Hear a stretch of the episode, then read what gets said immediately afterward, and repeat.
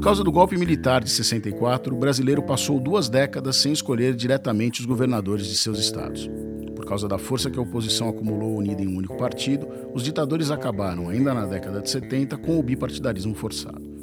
Por causa do adiamento das eleições de 1980 e das mudanças eleitorais promovidas em 1981, o brasileiro precisou, dois anos depois, escolher representantes para seis cargos públicos e depositar os seis votos em apenas um dos cinco partidos que disputavam o pleito. Todas essas mudanças tinham como objetivo permitir que os militares permanecessem no poder. Mesmo assim, em 82, a oposição civil conquista sua maior vitória até então, e conquistaria ainda mais na década que se iniciava. Mas antes, aquelas novas forças políticas precisavam provar que sabiam atuar também com a caneta na mão. E é disso que trata esse terceiro episódio do Petecanos.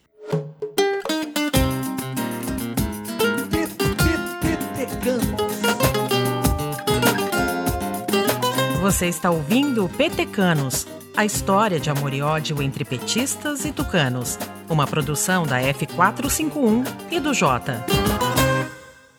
O Petecanos é um podcast que narra a história de amor e ódio entre petistas e tucanos.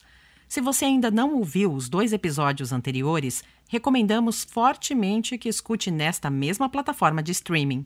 Eu sou Melina Cardoso e divido a apresentação deste projeto com Caio Maia e Marlos Ápios. Nesta edição, falaremos das batalhas da esquerda, centro e até de parte da direita por uma nova democracia. Até já! Após a Segunda Guerra Mundial, as nações de maioria católica viram o nascimento de partidos que buscavam atrair o eleitorado cristão para uma espécie de terceira via entre siglas de defesa do capitalismo e do comunismo. No Brasil, o maior esforço do tipo foi batizado de Partido Democrata Cristão, uma agremiação pequena que se vendia como de centro, mas que lidava internamente com duas tendências: uma que se aproximava do conservadorismo da UDN e outra interessada em reformas sociais. Embora o PDC não tenha sido exatamente relevante na história do país, é desta ala mais progressista dele que saem duas figuras que, primeiro juntas e depois de lados diferentes, são importantes para contar a nossa história. O então futuro governador de São Paulo, André Franco Montoro, e seu companheiro de MDB e posteriormente adversário político, Plínio de Arruda Sampaio, um dos fundadores do PT. Em 64, quando os militares tomam o poder, Plínio é um dos primeiros caçados pelo regime e acaba se exilando no Chile. Quando, no ano seguinte, a ditadura extingue os partidos então existentes, Montoro migra para o MDB. Em 76, Plínio volta ao Brasil empolgado com a possibilidade de fundar um partido à esquerda do MDB.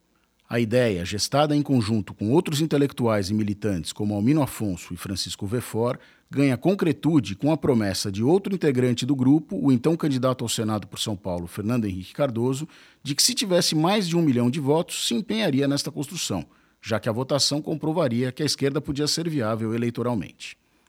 FHC acaba escolhido suplente de Montoro no Senado graças à legislação da época, que estabelecia que o segundo colocado entre os candidatos do mesmo partido seria o suplente do primeiro. Entretanto, mesmo com 1 milhão e 600 mil votos, ou talvez por causa deles, FH muda de ideia, sob a alegação de que uma nova sigla poderia dividir a oposição. Plínio rompe com o grupo e, dois anos depois, junto com o VEFOR, participa da fundação do PT.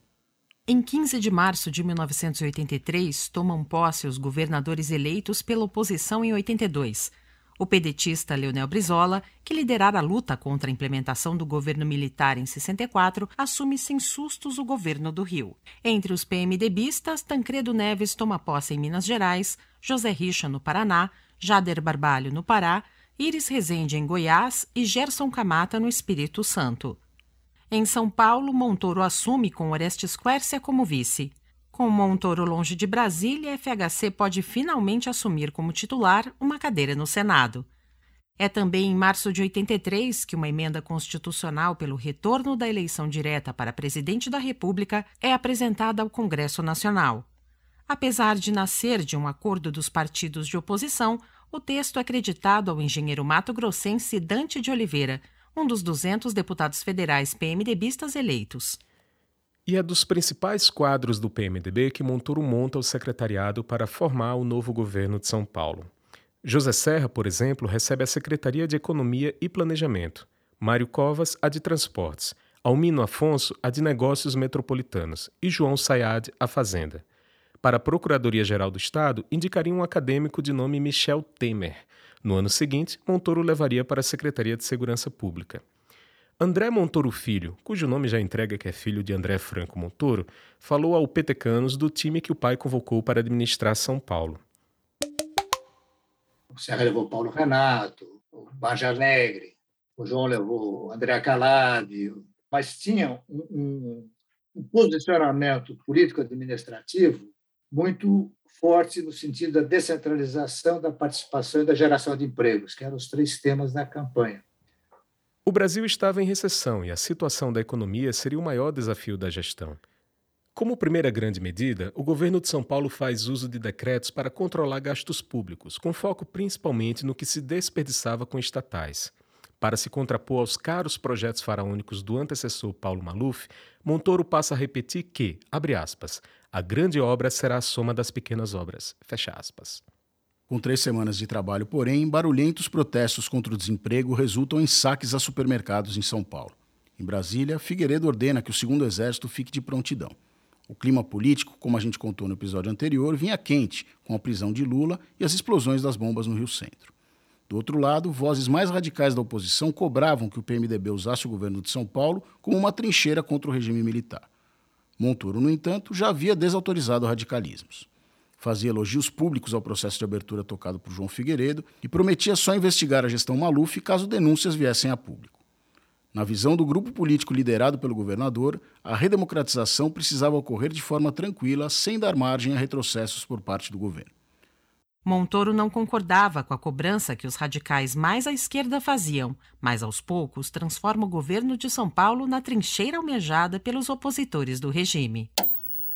O PMDB vai lançar campanha pelas eleições diretas para presidente da República.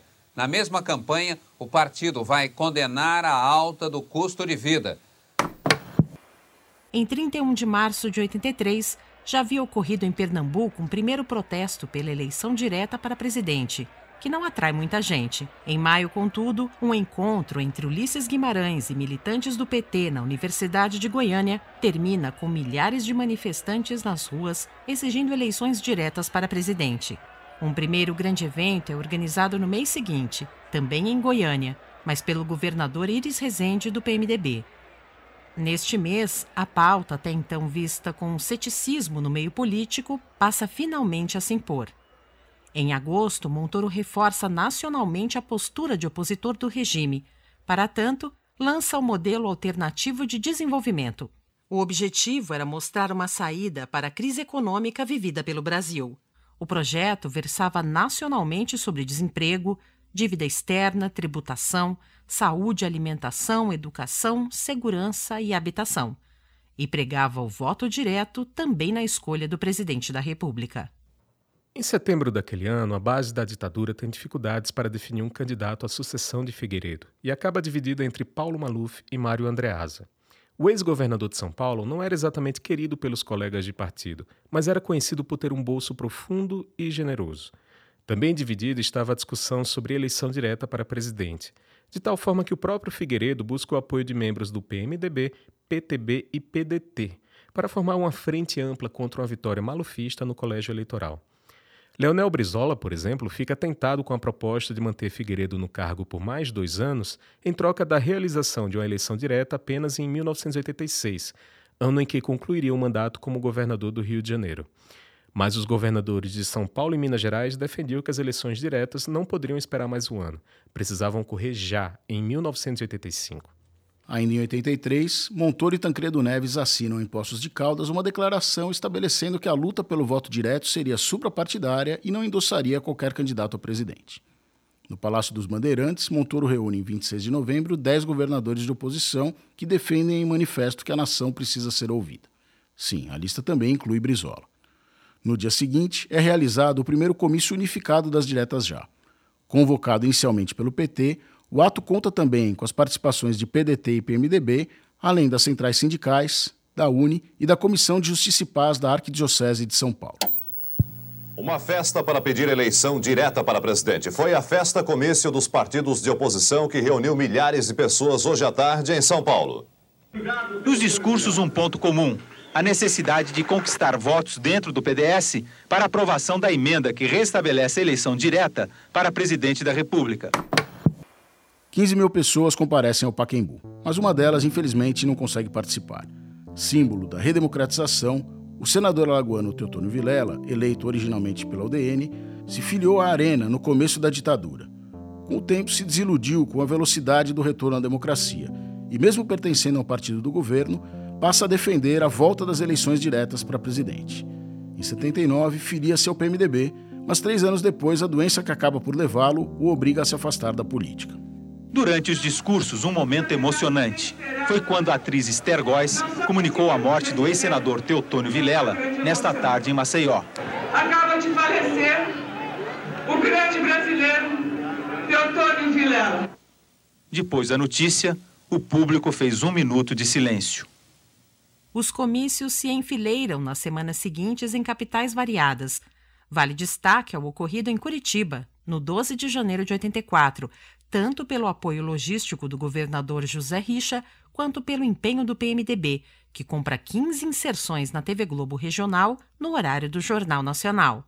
Dá certo, e 30 mil manifestantes atendem ao chamado. Parte de Montoro a iniciativa para que no aniversário da cidade de São Paulo, em 25 de janeiro de 84, seja organizado um ato em defesa da eleição direta para presidente da República. O comício ocorre na Praça da Sé. Dessa vez, mais de 300 mil paulistanos comparecem.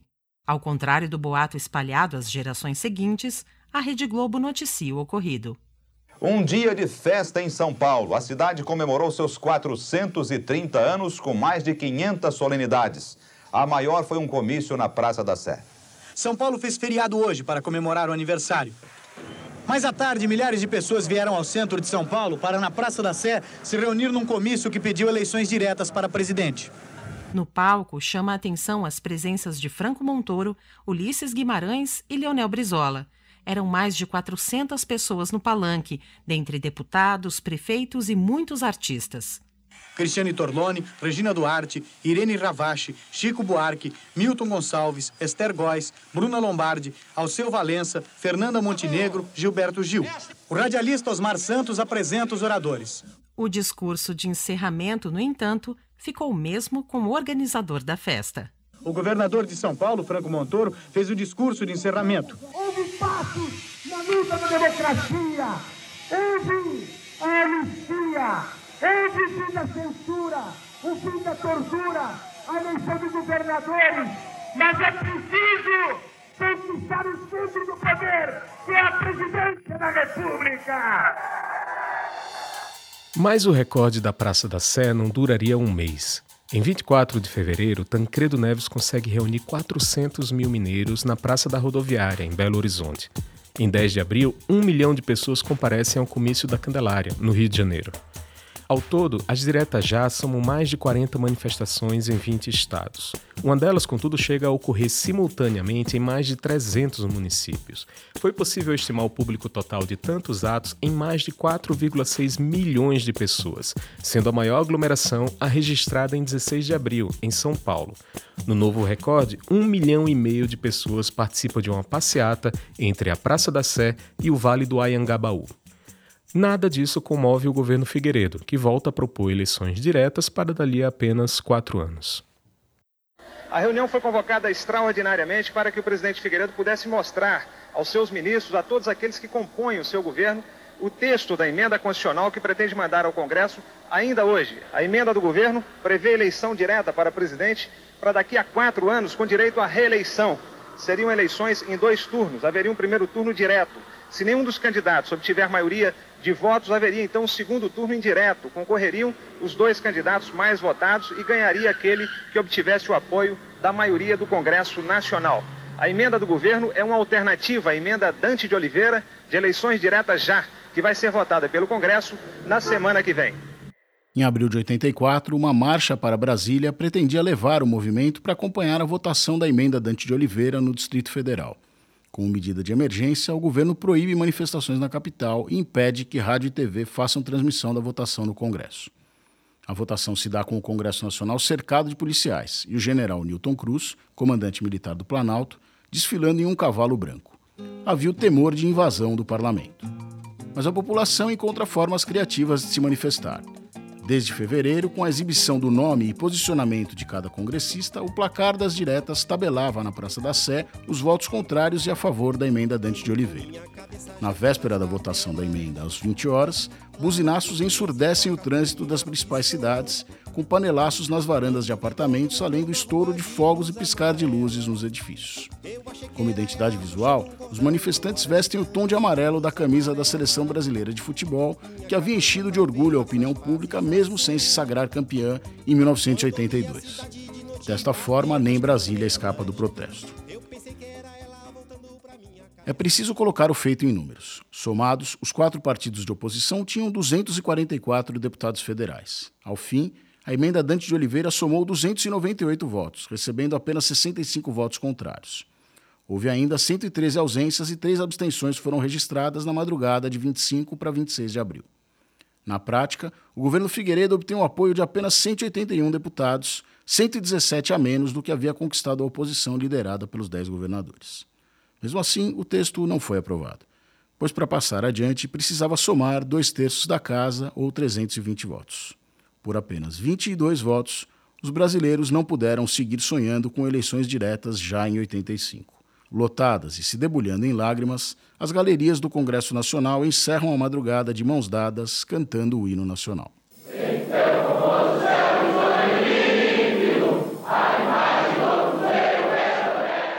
A batalha estava perdida, mas a guerra estava longe de acabar. A vitória, que não poderia vir pelo voto direto, viria pelo indireto.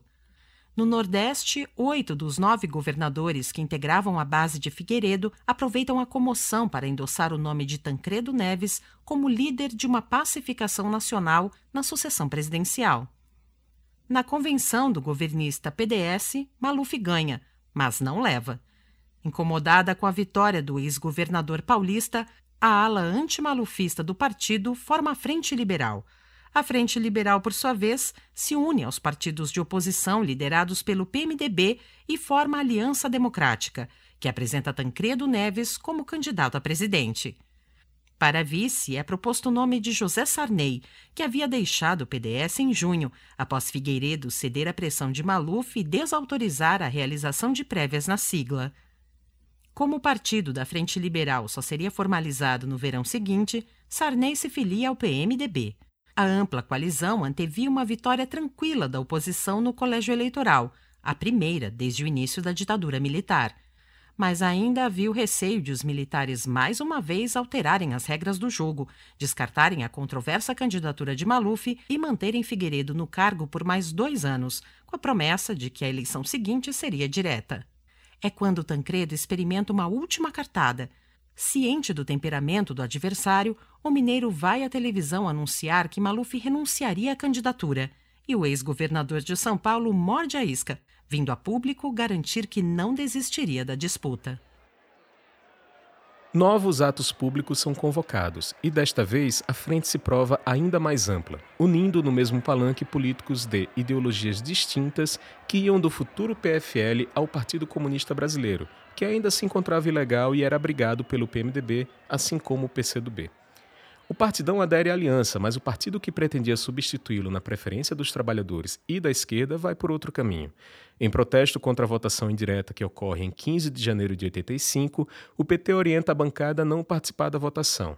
Ainda assim, Ayrton Soares, Beth Mendes e José Eudes votam na Aliança Democrática. Como punição, são expulsos do Partido dos Trabalhadores. Apesar de nascer à frente de gigantescas manifestações contra os militares e assumir papel fundamental para lotar as ruas nas diretas já, o petismo, isolado pela própria natureza, não só se abstém de votar na eleição que sepultaria a ditadura militar, como expulsa da sigla os petistas que se recusam a se abster. Ao todo, são registradas 26 abstenções, com destaque para as do PT. Quando a votação se encerra, Paulo Maluf tem 180 votos Tancredo Neves, por sua vez, soma 480, 73% dos votos válidos. O mineiro, claro, encerrou o discurso de vitória com menção em confidência. Não vamos nos dispersar. Continuemos reunidos como nas praças públicas, com a mesma emoção, a mesma dignidade e a mesma decisão. Se todos quisermos, dizia-nos há quase 200 anos Tiradentes, aquele herói enlouquecido de esperança, poderemos fazer deste país uma grande nação. Vamos fazê-la. A ditadura militar sofre sua maior derrota e ganha um prazo para acabar 15 de março de 1985. Reencontramos, depois de ilusões perdidas e pesados sacrifícios, o bom e velho caminho democrático. Não há pátria onde falta democracia. Aqueles dois meses, no entanto, durariam uma eternidade. Esse desfecho o PT nos conta no próximo bloco. Até já.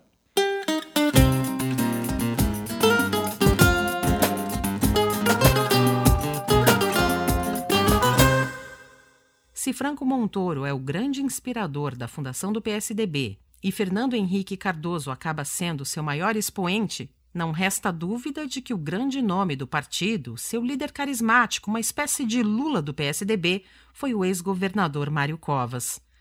Mário Covas Júnior nasce em Santos, litoral de São Paulo, em 21 de abril de 1930, quando a nação já folgava para rememorar a Inconfidência Mineira. Aos 25 anos, forma-se em engenharia civil na prestigiosa Escola Politécnica da Universidade de São Paulo, mesma escola em que, um ano antes, se formara Paulo Salim Maluf. O primeiro cargo público de Covas é como secretário de obras da Prefeitura de Santos, na gestão de Jânio Quadros, uma aliança que não duraria muito. A primeira eleição bem-sucedida é a de 62, quando consegue se tornar deputado federal pelo Partido Social Trabalhista de São Paulo. Três anos depois, quando o regime militar força o bipartidarismo, passa a integrar os quadros do MDB, primeiro como vice-líder da bancada, mas logo em 67 como líder da oposição aos ditadores.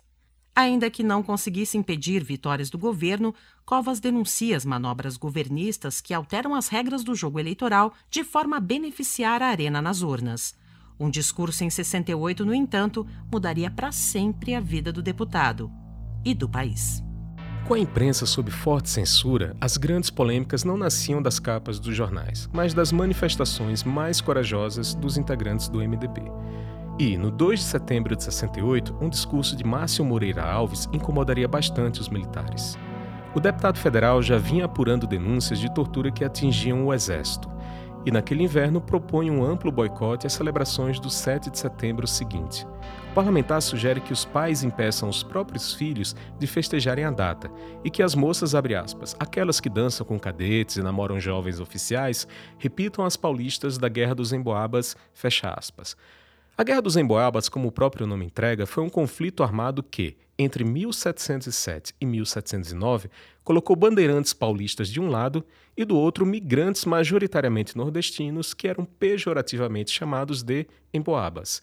No centro da disputa é o direito da exploração das jazidas de ouro encontradas na região da futura capitania de Minas Gerais. Além da mencionada em 68 por Márcio Moreira Alves, dizia que, ao ver os maridos derrotados na Guerra dos Emboabas, as mulheres de São Paulo simplesmente teriam dado início a uma greve de sexo. Para o governo Costa e Silva era a gota d'água. Em resposta, o ministro da Justiça Luiz Antônio da Gama Silva pede ao Congresso autorização para processar o parlamentar. Apenas dois meses depois, em 12 de dezembro, o Congresso Nacional analisa o pedido. Mas uma articulação de Mário Covas e um discurso histórico, cujo trecho ouviremos por uma dramatização produzida pela TV Cultura décadas depois, leva a casa a derrotar o governo por 216 votos a 141. Quero declarar minha firme crença de que hoje o poder legislativo será absolvido. Da altitude desta tribuna, da majestade desta mesa, da altivez deste plenário, as vozes do gênio do direito e da deusa da justiça podem ser ouvidas no seu patético apelo. Não permitais que um delito impossível possa transformar-se no sepultamento da democracia, no aniquilamento de um poder no cântico lúgubre das liberdades perdidas. No dia seguinte, o Conselho de Segurança da Presidência da República se reúne. No encontro, a palavra ditadura é pronunciada 13 vezes. É Pedro Aleixo, então vice-presidente da República, que faz o principal alerta. Eu também confesso, como vice-presidente da República, que realmente, com este ato, nós estamos instituindo uma ditadura. Mas Jarbas Passarinho, então ministro do Trabalho, sugere o que precisaria ser feito com os escrúpulos. Eu seria é, menos cauteloso do que o próprio ministro das Relações Exteriores quando disse que não sabe se o que restou caracterizaria é, a nossa ordem jurídica como não sendo ditatorial. Eu admitiria que ela é ditatorial. Mas as favas, senhor presidente, neste momento, todos, todos os escrúpulos de consciência. Mas só Pedro Aleixo não manda os escrúpulos às favas. Assinado o AI-5, o Congresso Nacional é fechado por tempo indeterminado. Presidente e governadores passam a legislar por decretos. O governo federal passa a intervir em estados e municípios, e habeas corpus para crimes com motivação política são suspensos, assim como os direitos políticos de quem fosse considerado subversivo. Em 16 de janeiro de 69, enquanto houve em Santos a edição da Voz do Brasil, Mário Covas descobre que foi incluído em uma leva de parlamentares caçados, juntamente com quatro deputados da Arena, que votaram contra o regime militar na tentativa de processar Márcio Moreira Alves. Só nos dois primeiros anos, ao menos 1.390 brasileiros são diretamente atingidos pelo autoritarismo do AI-5, incluindo 55 mortos. Covas chega a ser preso duas vezes, em Brasília e em Guarulhos, mas logo é solto. Com direitos políticos cassados por 10 anos, volta a atuar como engenheiro e evita declarações políticas que possam render novas medidas de exceção. Mas em 78 coordena a bem-sucedida campanha de Fernando Henrique Cardoso ao Senado. No ano seguinte, já com direitos políticos recuperados, disputa o comando do MDB de São Paulo com o apoio de Franco Montoro e FHC. Enfrenta, na ocasião, Alberto Goldman, candidato lançado pelo senador Orestes Quércia mas logo a disputa se converte em chapa única, com Covas de presidente estadual e Goldman de vice. Ainda em 79, Covas se diz favorável a uma Assembleia Constituinte, desde que convocada democraticamente para esse fim. Em 1980, é um dos primeiros a assinar o um manifesto organizado por Montoro e FHC pela libertação de Lula e outros 14 sindicalistas presos. Dois anos depois, volta a disputar cargos públicos. Dentro do MDB, conquista delegados suficientes para disputar o Palácio dos Bandeirantes como vice. Mas uma manobra dos aliados de Orestes Quércia permite ao então senador integrar a chapa com Franco Montoro, restando a Covas a disputa pela Câmara.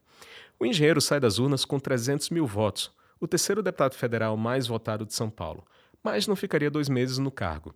Em março de 83, Covas assume a Secretaria de Transportes do governo Montoro mais dois meses e volta a derrotar a ala liderada por Quécia, desta vez ao receber a maioria dos votos da bancada do MDB. Assim, com a bênção do governador Montoro, assume a missão de tornar a Prefeitura de São Paulo mais humana. Bom, tradicionalmente esta cidade tem sido considerada como um espaço geográfico e um espaço urbano em cima do qual os técnicos operam, às vezes até em benefício da população. Todavia, a visão do PMDB é um pouco diferente é de que isto é, sobretudo, um espaço social, onde moram pessoas, onde vivem pessoas. Como o Petecanos já contou, uma forte crise econômica atingia o Brasil, em especial o governo de São Paulo. E não seria diferente com a gestão da capital paulista. Covas é criticado ao evitar o uso de força policial para remover desempregados que acampam em frente ao prédio da prefeitura. Edson Tomás de Lima Filho falou ao Petecano sobre essa relação de Covas com a opinião pública a gente fazia movimentos e às vezes pedia asfalto em 10 ruas, ele falava, não, eu só posso fazer em 5, então vocês aí escolham 5. Quando ele devolvia esse poder para a população, eu fiquei assim impressionado. Falei, é um jogo é, de gente que não se diz de esquerda, ele sempre dizia que, diferentemente da esquerda organizada, é, o objetivo dele era a democracia, e a gente, a esquerda organizada, e eu me incluo nisso, tinha como objetivo não a democracia, mas a democracia como caminho para os objetivos dos princípios socialistas, etc. Tereza Lajolo era vereadora do PT naquela época e relembra petecanos como era a relação do partido com o prefeito. Ele tinha com a Câmara Municipal uma relação interessante. ele, ele atendia toda santa segunda-feira vereadores. Você podia lá, ser de que partido fosse, dependendo do que você reivindicava, ele estava atendendo. Eu fiz uma reivindicação para ele uma vez, que era de anistiar os trabalhadores da CMTC que tinham sido demitidos pelo Jânio. E aí o, o secretário quis fazer uma análise da, das fichas é, dos funcionários para ver se eles mereciam. Aí, no dia em que nós fomos dar o resultado do trabalho, o Covas olhou para o Getúlio e falou: Getúlio, a anistia é uma questão política. Então, eu vou anistiar todos os trabalhadores da CMTC. Os anos seguintes, porém, reservariam a Mário Covas vitórias e derrotas que acabariam por marcar a história política do Brasil. Mas essa é uma história que Petecanos pretende contar no próximo episódio. Petecanos é uma parceria da F451 com o Jota. A apresentação é feita por Caio Maia, Melina Cardoso e Marlos Ápios. A pesquisa e o roteiro são de Marlos Ápios, com participação especial de Caio Maia. Marcos Azambuja é o responsável pela edição, Carla Romero pela produção. A pré-produção contou também com a ajuda de Thaís Chaves.